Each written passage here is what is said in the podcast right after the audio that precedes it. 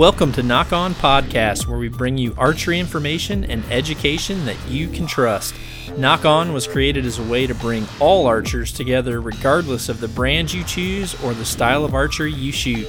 Nock On Podcasting will deliver professional insights to the latest gear, proper shooting technique, along with high level equipment setup and tuning. Hey, all you archery nuts knock stars, knock on people. Welcome back to another Nock On podcast. I'm feeling refreshed, rejuvenated, uh, and pleasantly energetic right now. Just got back from a trip to British Columbia, one of my favorite destinations outside of my own yard, which I get to enjoy with my family. Uh, but BC is just an awesome place, great wilderness and whether you like bear hunting or dislike bear hunting, um, well, sorry, doesn't matter because I enjoy hunting and uh, love going up to my friends at Lobo Peak Guides and Outfitters and had an awesome trip up there, way up at the start of the Rockies. Really enjoyed it. Um, it's a year after I was down there, obviously, with using my mouth tab last year for my grizzly and all that stuff. But um, no, it was an awesome hunt. Posted some pics on social media if you want to check those out. So, you know, I feel awesome. Love it up there. Mountain air, uh, getting to smell like a campfire when I come home, unzip my bow case and open it up, and it smells like pine that I've been burning in my wood burning stove for nine days up in the wilderness and just absolutely love it. So I was really wanting to get um, this second set of podcast questions from the previous one put out, and I was actually set up to record these, but I ended up having something come up last minute. So I had to hold off on these questions and I saved them. I've got about half a page here of questions that I'm going to bomb through, and then um, I'm going to get into a whole new series of stuff. So, really the few things that I want to talk about, I guess, just on a personal level here. Um, several things really. I've been having a lot of a lot of discussions lately on the subject of broadheads, and you know, it, I think broadheads is this endless conversation because there's just so many variables to broadheads, fixed blades versus mechanicals, um, and flight characteristics. I mean, you just really don't know how heads will perform until you actually try them. And I think for me, the way I look at it, there's a lot of disc- there's a lot of things up in the air about fixed blade heads versus mechanical broadheads. And if you're a target archer listening and you're already not liking the direction of this podcast for hunting, you just got to wait a while because I'll get into target stuff later. But for right now, with broadheads, I just really believe that you have to look at the overall size of your target and almost consider that target and break it down like you would a pie graph. And, you know, the main thing that a mechanical has as a negative in some situations is penetration. Um, mainly if it hits directly on a major bone like arm. And honestly, when I look at the entire anatomy of something and factor in that one bone versus all the other area on the animal that you can shoot where you won't have to have those obstructions. I just really think that the mechanical, in my opinion, has a larger area where it has more uses. I would much rather make a poor shot with a mechanical than I would with a fixed blade. You know, I like a larger cut. I really I'm right now I'm shooting Rage Hypodermics. I try a lot of different heads, but um, I I'm shooting Rage Hypodermics. I shot I actually shot both these bears with Rage Hypodermic plus P's. Um, but I also did some testing with several different other broadheads. And, you know, I just think that there's pros and cons to even if you're just testing mechanicals or if you're just testing fixed blades. For example, I shot three different mechanicals. Um, just because I don't like to talk negative, negatively about certain brands, I'm not going to mention the other brands. What I will say is one of them was a three blade mechanical design, a three blade head, which I, re- I actually really liked. Um, I like the product and I know they perform well. Um, and then the other one was another two blade design, which the blades function pretty much the opposite of a like what a rage would. And I just feel like if you make, I intentionally made some poor shots on some shoulders that I had in camp, and um, the rage had a full cut going in versus the other ones that did not have a full cut. And if you don't pass through, you're stuck with having a minimal cut at the entry point, and then you also have an arrow that's stuck in there, and then there's just going to be obviously minimal blood trailing. So that gets a little bit, for me, that's hard to swallow. Even though the broadhead may have fully penetrated and it's done its job, um, I still like to have a big cut, whether it's going in or going out.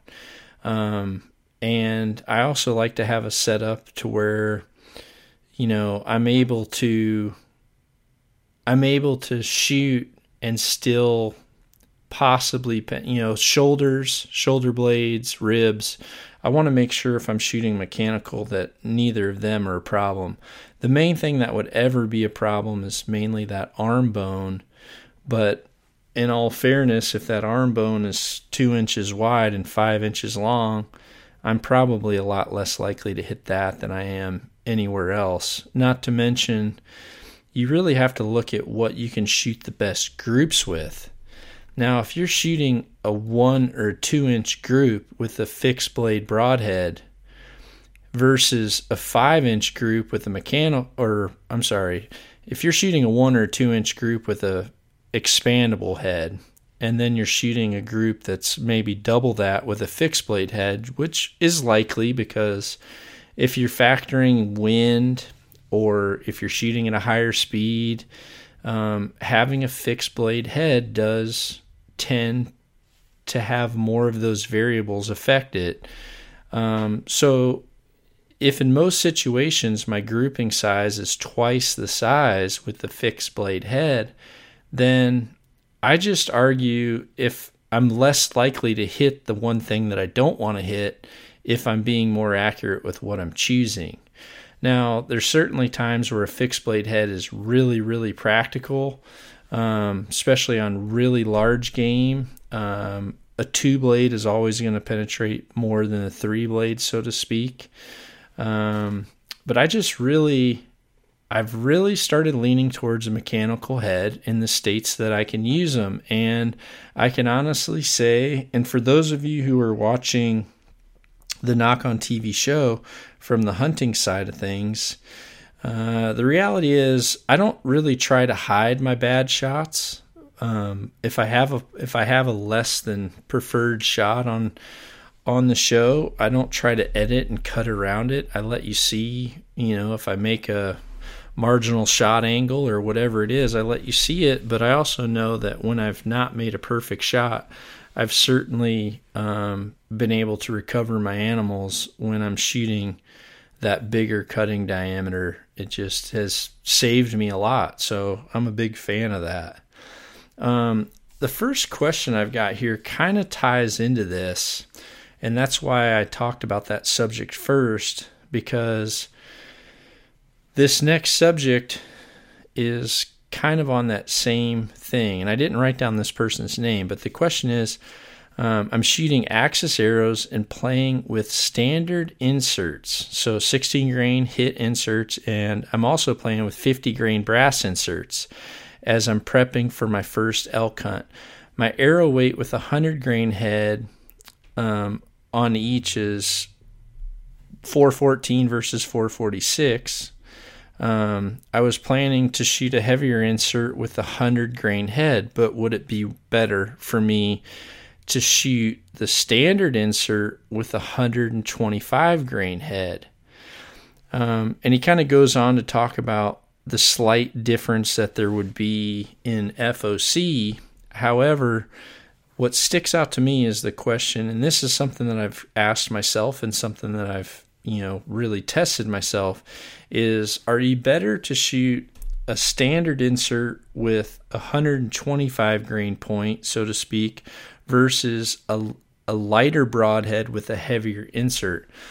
My response to this is I have found from my testing that I actually prefer the smaller broadheads because a 100 grain broadhead, fixed blade or mechanical for the most part, is going to be smaller and more compact overall. You know, a 100 grain Thunderhead versus a 125 grain Thunderhead is, going you know, there is a difference. A lot of times the ferrule is going to be longer. You're going to have a longer blade. Um, so, from just the math point of view, it's going to be the same. However, I've just personally found that I can get the lighter, more compact broadheads to fly better than I can a longer ferruled, longer bladed broadheads, you know, especially at the speeds that we shoot nowadays. So, by choosing a smaller, more compact head. Like, for example, I would much rather shoot a 100 grain Muzzy Trocar versus an original 125 grain Muzzy. Um, I just feel like it's more compact. It's going to have less noise. It's going to have less drag. And again, overall, your math is going to be about the same. So, that's my personal preference. Even when I was shooting, um, even when I was shooting mechanical heads, unless there's a head that specifically has a really cool feature at the 125 grain range, I personally have just found I would rather have that heavier insert with the lighter head to give you the overall total number, which is equivalent to a standard insert versus a 125. That's been my results for the most part. Uh, the next question here says In the podcast, you talked about replacing stock strings on your compounds, but I have a recurve and was wondering if the standard holds true for replacing strings on your recurves as well. I know I can't modify and tune my recurve to the extent of a compound, but I'd be happy to get a different string if it means a more repeatable or quieter shot. If so, what do you recommend? So, regardless of the bow that you shoot, you're certainly right. There's things that won't be affected that would be affected on a compound. Like, for example, on a compound, you can really change your holding weight, you can ch- change um, your valley, you can obviously change the preload or tune of your bow, but what you can do for both is actually start affecting your speed. You can start affecting the longevity. You can start affecting the sound with different types of string materials. So, with a recurve, this is almost one of the topics that I could have 15 different recurve guests on, and we're probably going to get 15 different responses because with a recurve, you're obviously holding with your with your fingers. So some recurve shooters really like the string to be smaller. Some like it to be bigger. Um, if it's coming to actual like quietness or lack of vibration or reducing vibration, I can tell you that certain materials are going to be better for that. For example, like a Dyneema type material or a fast flight type material, if you can still find it. Um, any type of like an 8125, an 8190, uh, these are BCY products, something like that are going to be really, really useful for having better longevity. They're not going to dry out near as fast as something that would be like a 452, 452X. Pretty much anything that would have Vectran. If it's got Vectran, it's going to have a louder twang. It's going to have a more coarse frequency when it's fired. Um, but it's also not going to have near the stretch. When you have a recurve, what I found when I shot my Olympic style recurve was I was able to take a string that had more longevity, one that kind of had less vibrations through the limbs. Um, I actually shot a 8190, and I also think I shot like a Dynaflight 97 uh, material, simply because each time I took my recurve apart, and then rebuilt it, I would twist my string in order to get my brace height exactly how I want it. It's not like your bow sits there with the tension of the string, or you know, with the tension of the bow on the string day in and day out. You unstring a recurve, then you restring a recurve. So you're constantly twisting that back to spec. So if you do have a string material that naturally stretches more over time, which any type of a Dyneema or a Spectra or fast flight type blend is going to continually stretch more over time versus a Vectran material like a 452 or 452X or um, trying to think of what some of the other brands names are. I've shot BCY products for so long it's really the only ones that I know. But um, if you want quietness, go with something that's a softer material like a Dyneema. Uh, personally, like an 8190, something like that. Uh, the bigger you make the string or the more strands you add to the string, obviously, the more longevity it's going to have, the less vibration it's going to have, and the quieter that bow is going to be as well. Um, so you can certainly change them. It also gives you the ability to choose a center serving uh, diameter. Like, for example, say you decide to shoot uh, 22 strands of Dyneema. When you go to serve that string, or if you're having one custom made, I guess, you would just specify what nock you're using. And obviously, they would adjust the diameter of that string so that it fits your nock perfectly. But then at that point, obviously, you're going to have to see if that string sits in your fingers the way that you want it to. You know, for some Olympic style archers, they really feel how that strings in their fingers and that importance to that and their consistency of actually grabbing that arrow and how that string feels in their fingers at full draw. That's much more important to them versus the sound or the frequency or the vibration that's going through the bow. But if you're a hunter and you just have a traditional bow or a recurve that you want to go out and play with, um, having a higher string number, uh, higher string count is going to really help you in reducing your sound and also having a string that is going to be or is going to have more longevity overall. Um, next question here is, and for most of these, I had my faithful sidekick Antoine copy and paste a lot of these questions, so I don't have names. Um, but this question is shooting in the wind? Question mark. Hold off or bubble? Which do I prefer? So when it comes to shooting in the wind, you do really have two options. You either have to hold off of the spot uh, according to how much that arrow is going to drift, or you do have the ability to use your bubble as an indicator and you actually cant your bow or lean your bow.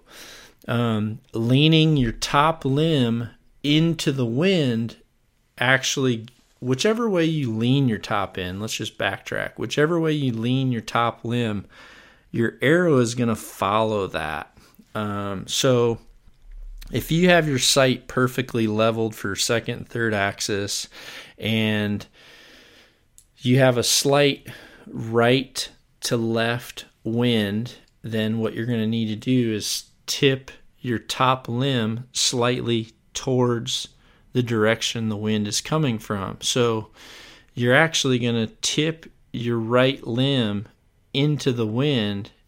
So when you do that, your bubble is obviously going to move. And really good archers normally prefer to use their bubbles when it comes to variable winds. Otherwise, what happens is you start to do what's called chasing your sight. And for those people who just reach out to their sight and add a few clicks so that they hit in the center, what happens is if the wind is five miles an hour one shot and then it's 10 miles an hour, you're constantly clicking and unclicking and clicking and unclicking to compensate. And what'll happen is you're never truly at zero for what your left to right setting in it is. And by the end of the event, you'll find that you could have twisted your sight a full turn one way or a full turn the next way, and you're really never sure. You're constantly trying to compensate because your bow really isn't dialed in for dead center anymore. So it's really hard to to get a feel for how much you're actually drifting from center, which is important if you're standing there and you're shooting six arrows per end and this end the wind might be eight miles an hour and maybe by the sixth arrow of last end you were sighted in perfectly but if if you've waited that few minutes for them to pull your arrows and the wind starts blowing again and now you're shooting and the wind is only five miles an hour well now you're going to miss the gold because you had sighted in for 10 so it's really good as a especially as a field archer or a outdoor target archer to start to understand how the flags on the targets can give you an indicator of how much the wind is actually blowing. And this is something that comes from a tremendous amount of practice. So if I'm standing at 70 meters and I've got a small ribbon on the top of my target and it's barely lifting off and it's just a slight lift, you know, maybe just coming off the target and fluttering, I know that this really is a variable wind, probably five miles an hour or less. At 70 meters, from my particular setups, I would certainly have some drift. Um, other people, like for example, uh, you know, I remember back when I shot against like Reo Wilde, his arrow was so much shorter than mine. He had a lot less drift just because he had less surface area to be affected by the wind. So, how much I had to compensate was much different than people that had shorter draw lengths because my draw tw- uh, 31 inches. So, my arrow for my target setups was always 29 and a half inches. It definitely would have, I wouldn't shoot a 10 if I aimed dead center, you know, with anywhere from a 5 to 10 mile an hour wind. So, at that, if the flag was barely off, I knew that I just needed about a quarter of a bubble with my top limb into the wind until my bubble moved about a quarter of the bubble on the left side of that line. So I would shoot and I could judge if it wasn't enough, then the next one I might give it half a bubble.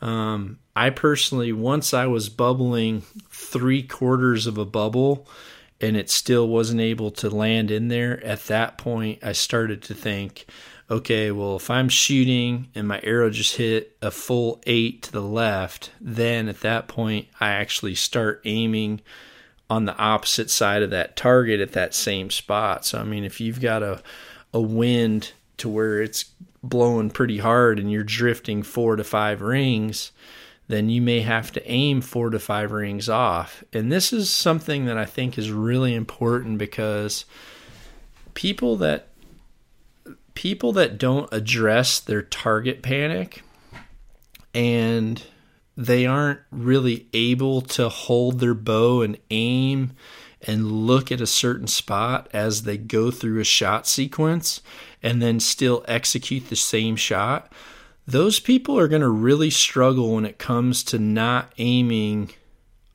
at a particular spot. Like a lot of those people develop the habit of freezing beneath the target. and then they have to force the shot and lift their bow up. Now, when it comes to having to aim to the right or to the left of that bullseye and focus on just like maybe the 8 9 line or a very certain spot between rings, you know, if you're struggling with target panic, there's a very solid chance that you're not going to be able to aim off the target. And a lot of those people end up having to just crank their sights, you know, a full turn or two in order to just sit there and aim center. And like I said, if the very if the wind is variable, you're just constantly clicking and unclicking and you just end up chasing your sight the entire round.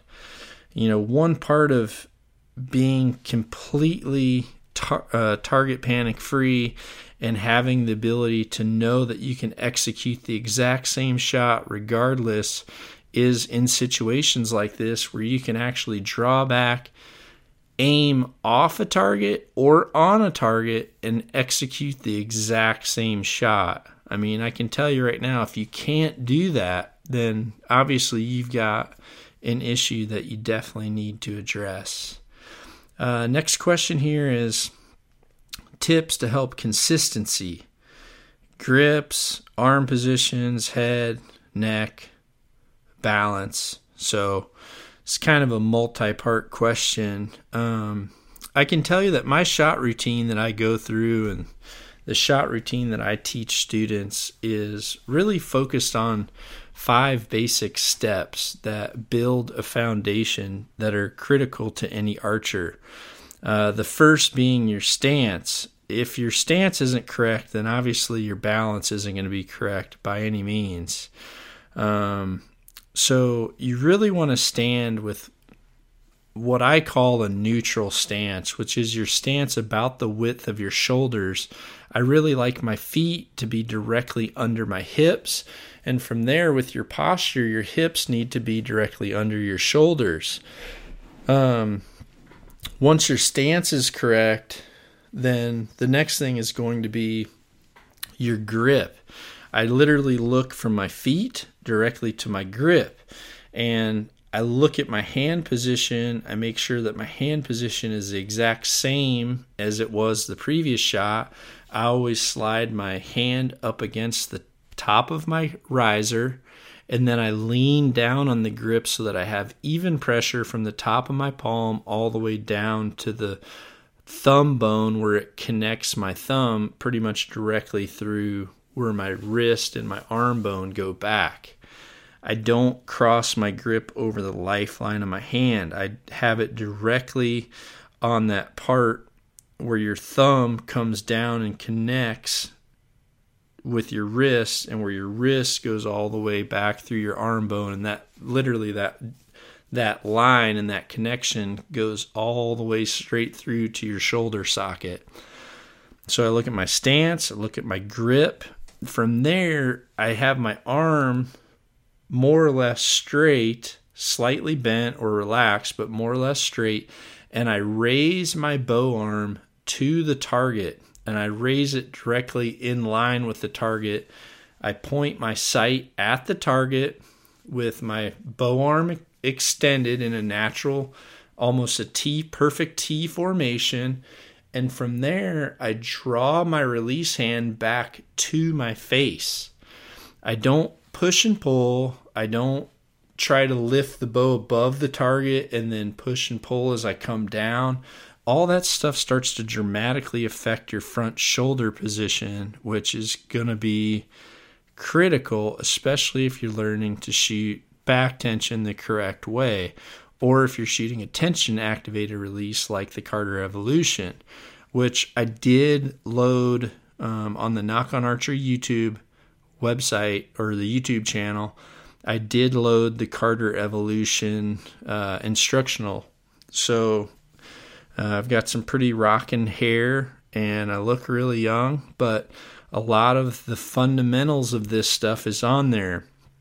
The other thing is, once you come to full draw, um, you need to really, when it comes to head or neck position, one thing that I learned as a recurve shooter, and this was probably the most valuable thing I learned when I shot recurve, Um, and thanks to Juan Carlos uh, from World Archery, uh, this really fixed a lot of problems that I was actually having with the compound that I really never knew about because I didn't realize how your head position affected so many different things. But what he taught me, and this was with the recurve, and the reason I learned it was because sometimes I pulled back and I felt like I was going through my motion way too much in order to get my clicker to click. Then other times I would pull back and my clicker would be clicking before I was even coming to my anchor. And what I found out was when my head position was going to the string, I was coming to my anchor and I still had to pull my my recurve bow, you know, almost an inch or an inch and a half until that clicker went past the tip of my arrow and allowed me to fire. Whereas when my head was straight and I pulled back directly to my anchor with my head in a perfectly vertical position, I was on the edge of my clicker almost instantaneously. So, what he had me do as a visualization was he actually held um, a hair right in the center of my head and he held it straight up to the ceiling. And he said, I want you to imagine this hair being tied directly straight above you to the ceiling. And if you take your head towards the target or towards your bow, you're going to pull that hair out. So he said, What I want you to do is I want to hold this hair. You can turn your head left, you can turn your head right, you can turn it any way you want. But as long as you're not taking your head forward or back, that hair is still going to be in your head. So I imagine that when I lift my bow to come to full draw, I stand in a perfectly T formation and I just pivot my head straight towards the target, turn it towards the target, and then once it's towards the target, I make sure that I have my head in that exact same vertical position as I draw my release hand back towards my face if I take my head towards that, then what happens is when you come to your anchor point, you're going to find that the string is going to be further past your face. And a lot of times, this also has people start creeping the whole, the longer they're holding their shot. So if you take pictures of yourself or video of yourself and sometimes you draw back and the string is right at the tip of your nose where it should be. And then all of a sudden, the next shot, it's a quarter inch or a half inch on the side of your nose. That's an indicator that you're going to the target or towards your bow with your head as you draw back. Just imagine that holding that one little thread or that one little hair straight up vertically and then simply turning your head to the left towards the target if you're a right handed shooter and keeping your head in that position. Those are the major things. Those aren't all of my shot routine, but I can tell you that your stance, keeping your feet under your hips, your hips directly under your shoulders, raising that bow towards the target, putting the pin on the target, and then using your drawing arm to pull that release back towards full draw or back towards your face without changing the position of your front or your torso is absolutely critical. A lot of people within the first three inches of their draw cycle, they do what's called hitching, and that's pushing your hip towards the target or slightly cocking your shoulder back to where your front shoulder comes behind your front foot or comes behind your front hip. And as soon as you do that, you actually raise the humerus of the main humerus bone in your socket. You automatically push that humerus towards the top part of your shoulder socket, and you've already created a shoulder that is going to start to creep, it's going to start to collapse, and it's going to start to fall apart at full draw. You're going to start to lose the tension that you have on your bow. You're going to start to collapse in the shot. You're going to creep forward on your cam, and your whole shot breaks down. If you're shooting a recurve, if you're shooting a Carter Evolution, that little hitch within the first two inches of your draw length can completely change how that shot feels. easy shots happen really easy, and it's because a lot of times your alignment and your posture is perfect without you really having to think about it. Um, let's see, we'll move into the next question here. Uh, how to use a hooter shooter properly for tuning arrows. So, uh, this question is specific to a shooting machine. Uh, a hooter shooter is made by Spot Hogg. I have one. It's a shooting machine to where you can fix it down to the ground. You can put your bow in there. You can draw it back using a crank where you you actually have a, a, a, fixture to where you can mount your actual release aid to this. You draw it back and it pulls your bow to full draw. And then from there, you can actually micro adjust it uh, up or down or left or right as you're looking through your peep. And you can get your sight set perfectly in the center of the target. And then you actually have like a syringe style plunger that you push this syringe with your thumb and it's actually got a cable that's fed down to the trigger on your release to where it fires your release without you ever having to touch the bow. So it's pretty much like a robot that's shooting your, your bow for you. And a shooting machine can be used really for so many things. I mean, one, it's going to tell you right away how accurate your bow is, whether you're operating it or not. Because obviously, if you're using a robot to shoot your bow and you still can't hold a good group, then there's obviously problems to identify. And that can be a number of things depending on your setup. You know, I know that uh, most bows, if you've got a shooting machine and you're shooting in perfectly calm and perfectly flat conditions, you can just sit there and shoot a dozen arrows inside of an X ring without a problem if your bow is proper. Now, the shooting machine is going to tell you so many different things if you're not getting those results. And honestly, it's really difficult without there being specifics um, as to what that'll be.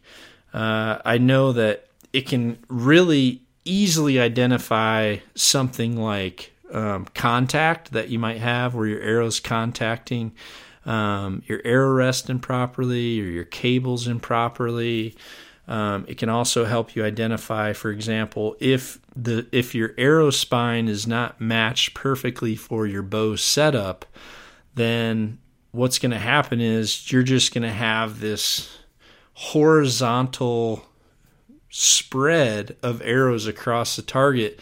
And even though you're using the shooting machine, it's still going to have this horizontal line that goes across.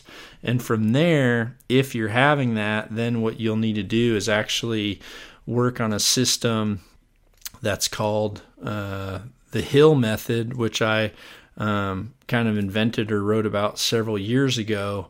Uh, that Hill method is a method that allows you to adjust the poundage of your bow plus or minus three to four pounds, which in a lot of cases is, is equivalent to one spine size. And it'll quickly show you how a stiffer or a weaker arrow will give you a completely different grouping result. And actually, um, I don't know if I'm allowed to print this or not, but well, I just I wrote an article for Bow International magazine um, for this past edition. It's called The Hill Remastered. And for those of you who get Bow International magazine, I actually just brought I just got my copy here from England, and I brought it down, um, and it had Jesse Broadwater on the cover.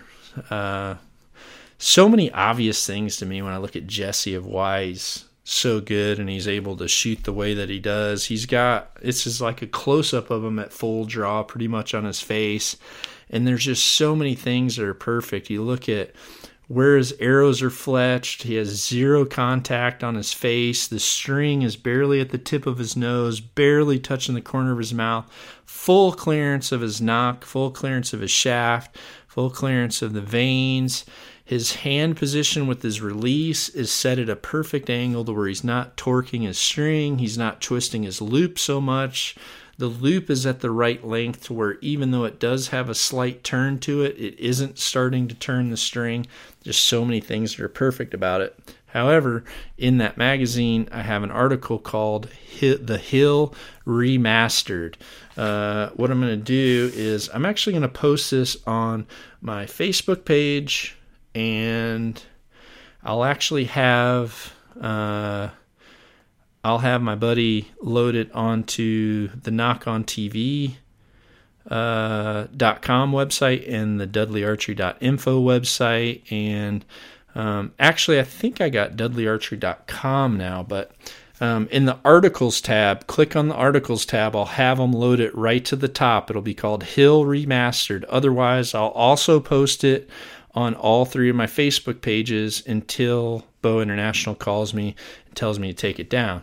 Um, however, if Bow International is listening, any of you guys, uh, Nicola or James or whoever else uh, just gave you good advertising. So you should let everyone see that article for free.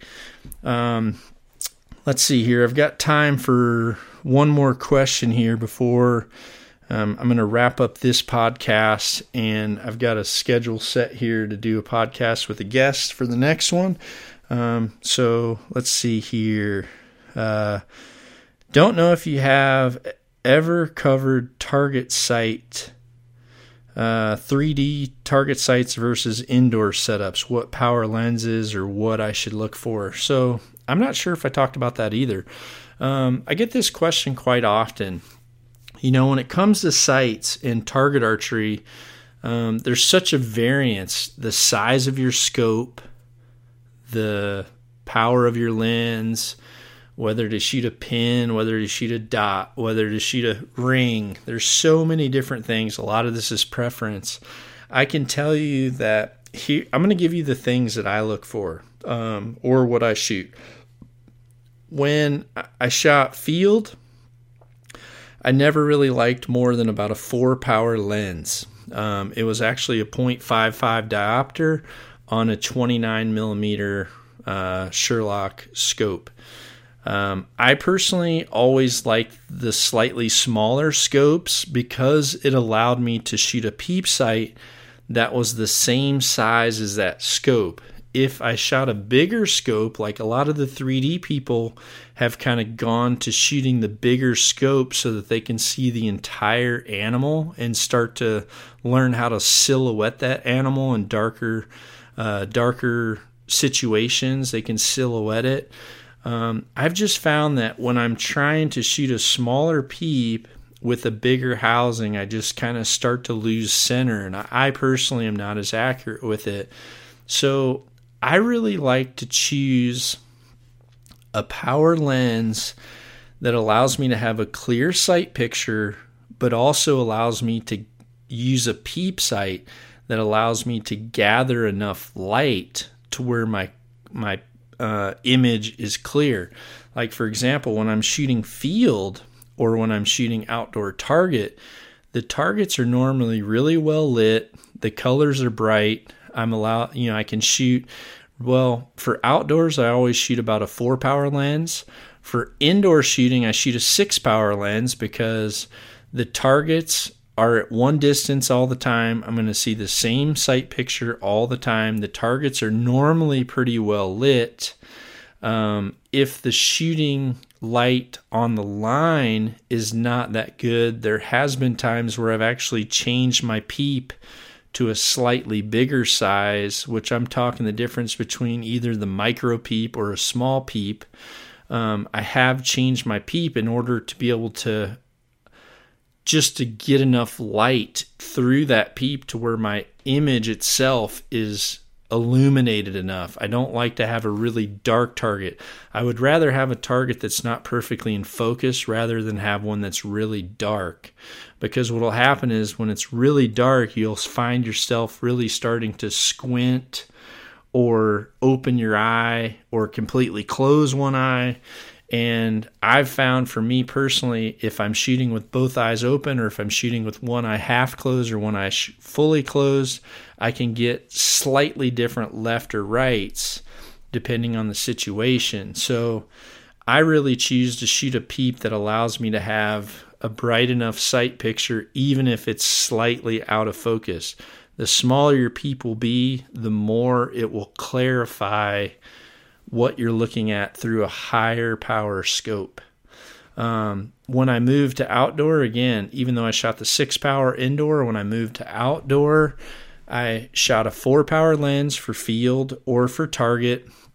There was a few times when I was only shooting a double 70 round, like a 720 round at 70 meters. Um, there was times where I shot a six power lens simply because, um, and this is another important factor.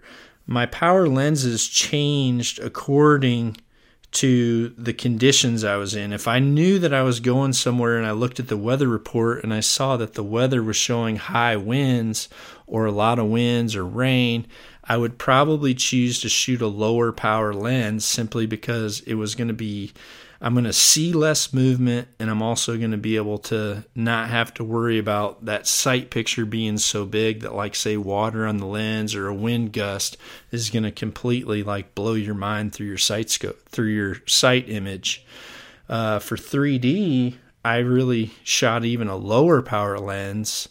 Uh, for most of my 3D career, I shot a three power with um, a fiber optic pin that was mounted on the scope itself so that I could actually take the lens off if I needed to make a shot where it was just too dark in a situation or where there, you know, maybe where I was shooting a black target like a black boar or a turkey or something to where it was in a very tight, dark place and I just couldn't quite see what I needed to see.